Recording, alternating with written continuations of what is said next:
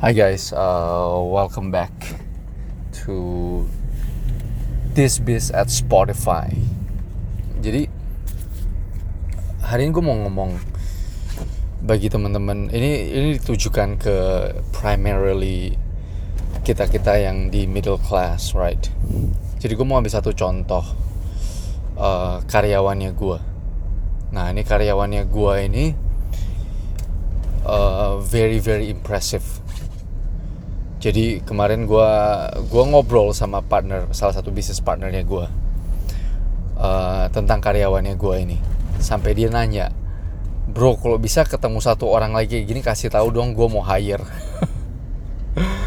Jadi uh, background karyawan gue ini papa uh, papanya tuh kuli bangunan udah meninggal.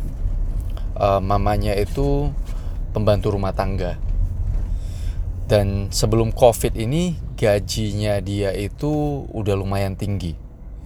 Nah setelah covid datang dia di curfew di layoff dan akhirnya minta kerjaan ke temennya gue akhirnya dikenalin ke gue pertamanya itu dia jadi asisten dapur di dulu uh, venture-nya gue venture uh, apa uh, restoran online right yang gagal. Dan akhirnya gue tarik dia ke uh, Satria Electric Group ke engineering company-nya kita. Uh, uh, ini yang uh, gue mau teman-teman keep in mind ya. Papanya kuli bangunan, mamanya pembantu rumah tangga.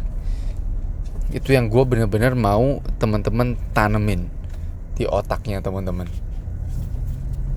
Dan dia sebelum di layoff, gajinya udah lumayan. Dia kerja sama gue di bawah UMR pada saat dia bantu di dapur. Karena gue lihat kan berdasarkan berdasarkan uh, tugas dia belum bisa ngapa-ngapain di dapur. Dia cuma bantu untuk masak untuk motong segala macem. Ya gajinya jauh di bawah gaji sebelumnya. Karena gaji sebelumnya dia udah udah manajer gudang teman-teman. Supervisor di gudang. Jadi dia kerja sama gue dengan gaji half that setengah. Jadi gue bilang e, kenapa lu ambil kerjaan ini? Gue nggak tahu kalau lu posisinya udah tinggi. Ya makanya saya nggak mau bilang pak bahwa posisi saya udah tinggi. Di masa sulit kayak gini kerjaan apa pun saya harus kerja.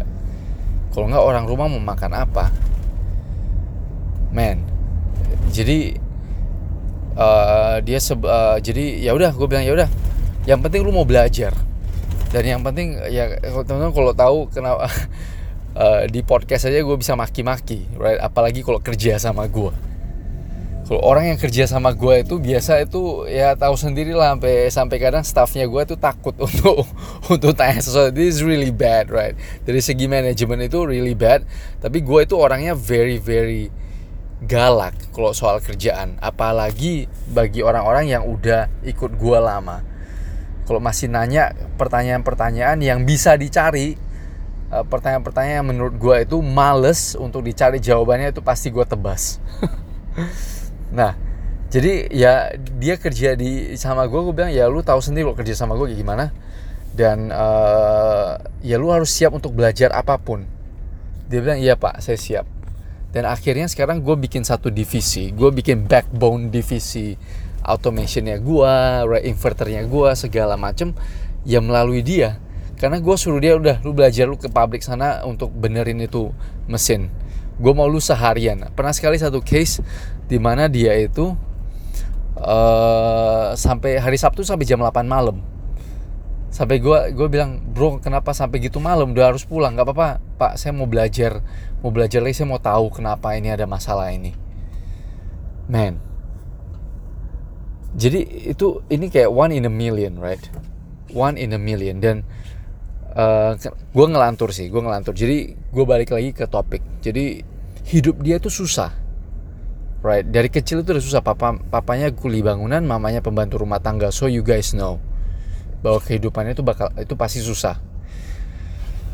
Dan kehidupan yang susah itu yang melahirkan orang-orang kayak begini. Orang-orang yang bisa merubah Indonesia orang-orang yang bisa merubah dunia karena dari etos kerja dia.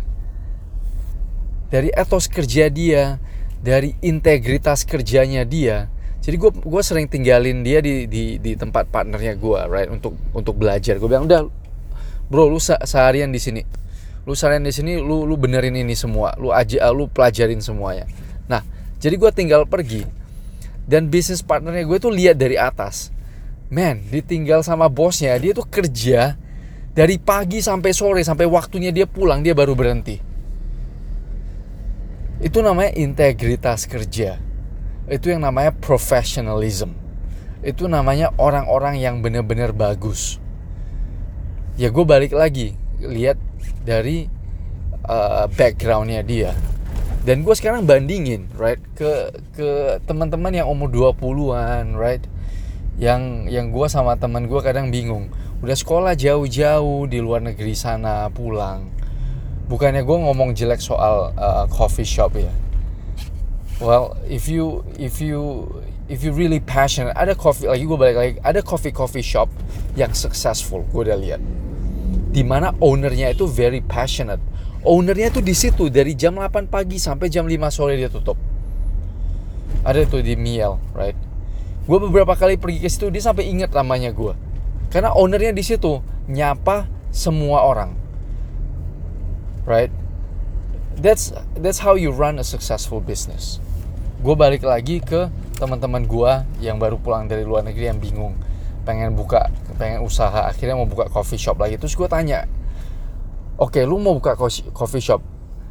Siapa yang bakalan jaga? Oh nanti kita hire manager kita hire barista. Hmm, begitu gue dengar kata itu that's itu coffee shop bakalan doom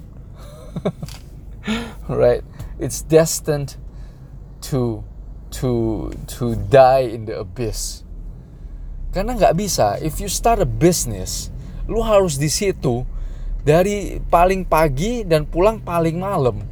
There is no question even even if if it's a coffee shop yang kelihatannya gampang. Gue tahu running a F&B business itu susah. Apalagi kita mau hire manager, kita mau hire barista, udah segala macam. Awal-awalnya aja kita udah gak niat to run to run that business. So it's destined to go to the abyss.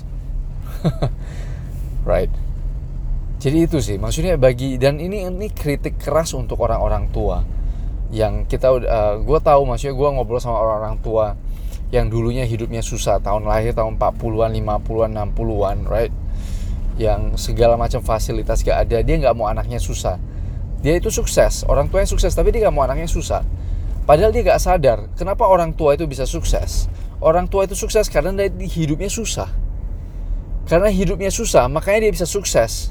Sedangkan dia mau anaknya sukses tanpa melalui kehidupan yang susah. It's just impossible. Kenapa dia bisa sukses? Right, rumus di mana dia bisa sukses, rumus di mana orang itu bisa sukses adalah melalui kesusahan, melalui hardship, melalui segala macam yang benar-benar break, bisa break our mental, right? Mentalnya kita bisa bisa di break. Kita punya psikologis itu bisa di break. Kita harus melalui sesuatu yang keras seperti itu untuk bisa sukses. Dan orang-orang tua yang sukses right baby boomers ini yang sukses mereka itu lewatin ini semua untuk bisa sampai sukses. Sedangkan anaknya dia sayang. That's ini yang ini yang yang argumen yang paling salah sih. Karena dia sayang dia gak mau anaknya susah tapi dia mau anaknya sukses. It's just wrong. Ngerti kan? Itu itu rumus yang salah dalam hidup. Untuk bisa sukses dia harus melalui kesusahan. Dan kalau kita sayang, kita bantu mereka untuk melalui kesusahan itu. Kita tuntun, oke, okay, gue tahu ini susah, tapi you have to go through it. Lu jadi cheerleadernya untuk lewatin. Lu bukannya bantu dia supaya hidup dia gak susah. Begitu hidup dia gak susah, dia gak bakalan sukses. It's just impossible. Karena hukum alam itu gak kayak begitu. Right? biarpun dia bisa kelihatannya sukses sekarang dia bisa kelihatan sukses. Dalam 10 tahun 20 tahun it will catch up with him. Right? Life will catch up with him. Karena itu gak ada rumusnya. Itu bukan hukum alam. Right? Jadi sesuatu yang menyimpang dari hukum alam life will catch up. Akan dikejar sama yang kehidupan and it will be slammed hard. Kena slam dunk. Kena di maksudnya dibanting sama kehidupan. Karena lu mau sukses, right? Lu harus melewati hardship. That's that's itu rumusnya sih, teman-teman. so ini kritik untuk teman-teman yang masih muda yang nggak mau hidupnya susah. Ini juga kritik untuk orang tua yang nggak mau anaknya susah. Because orang tua yang nggak mau anak susah itu menjerumuskan anaknya. Itu udah hukum alam. So yeah. See you guys at the next episode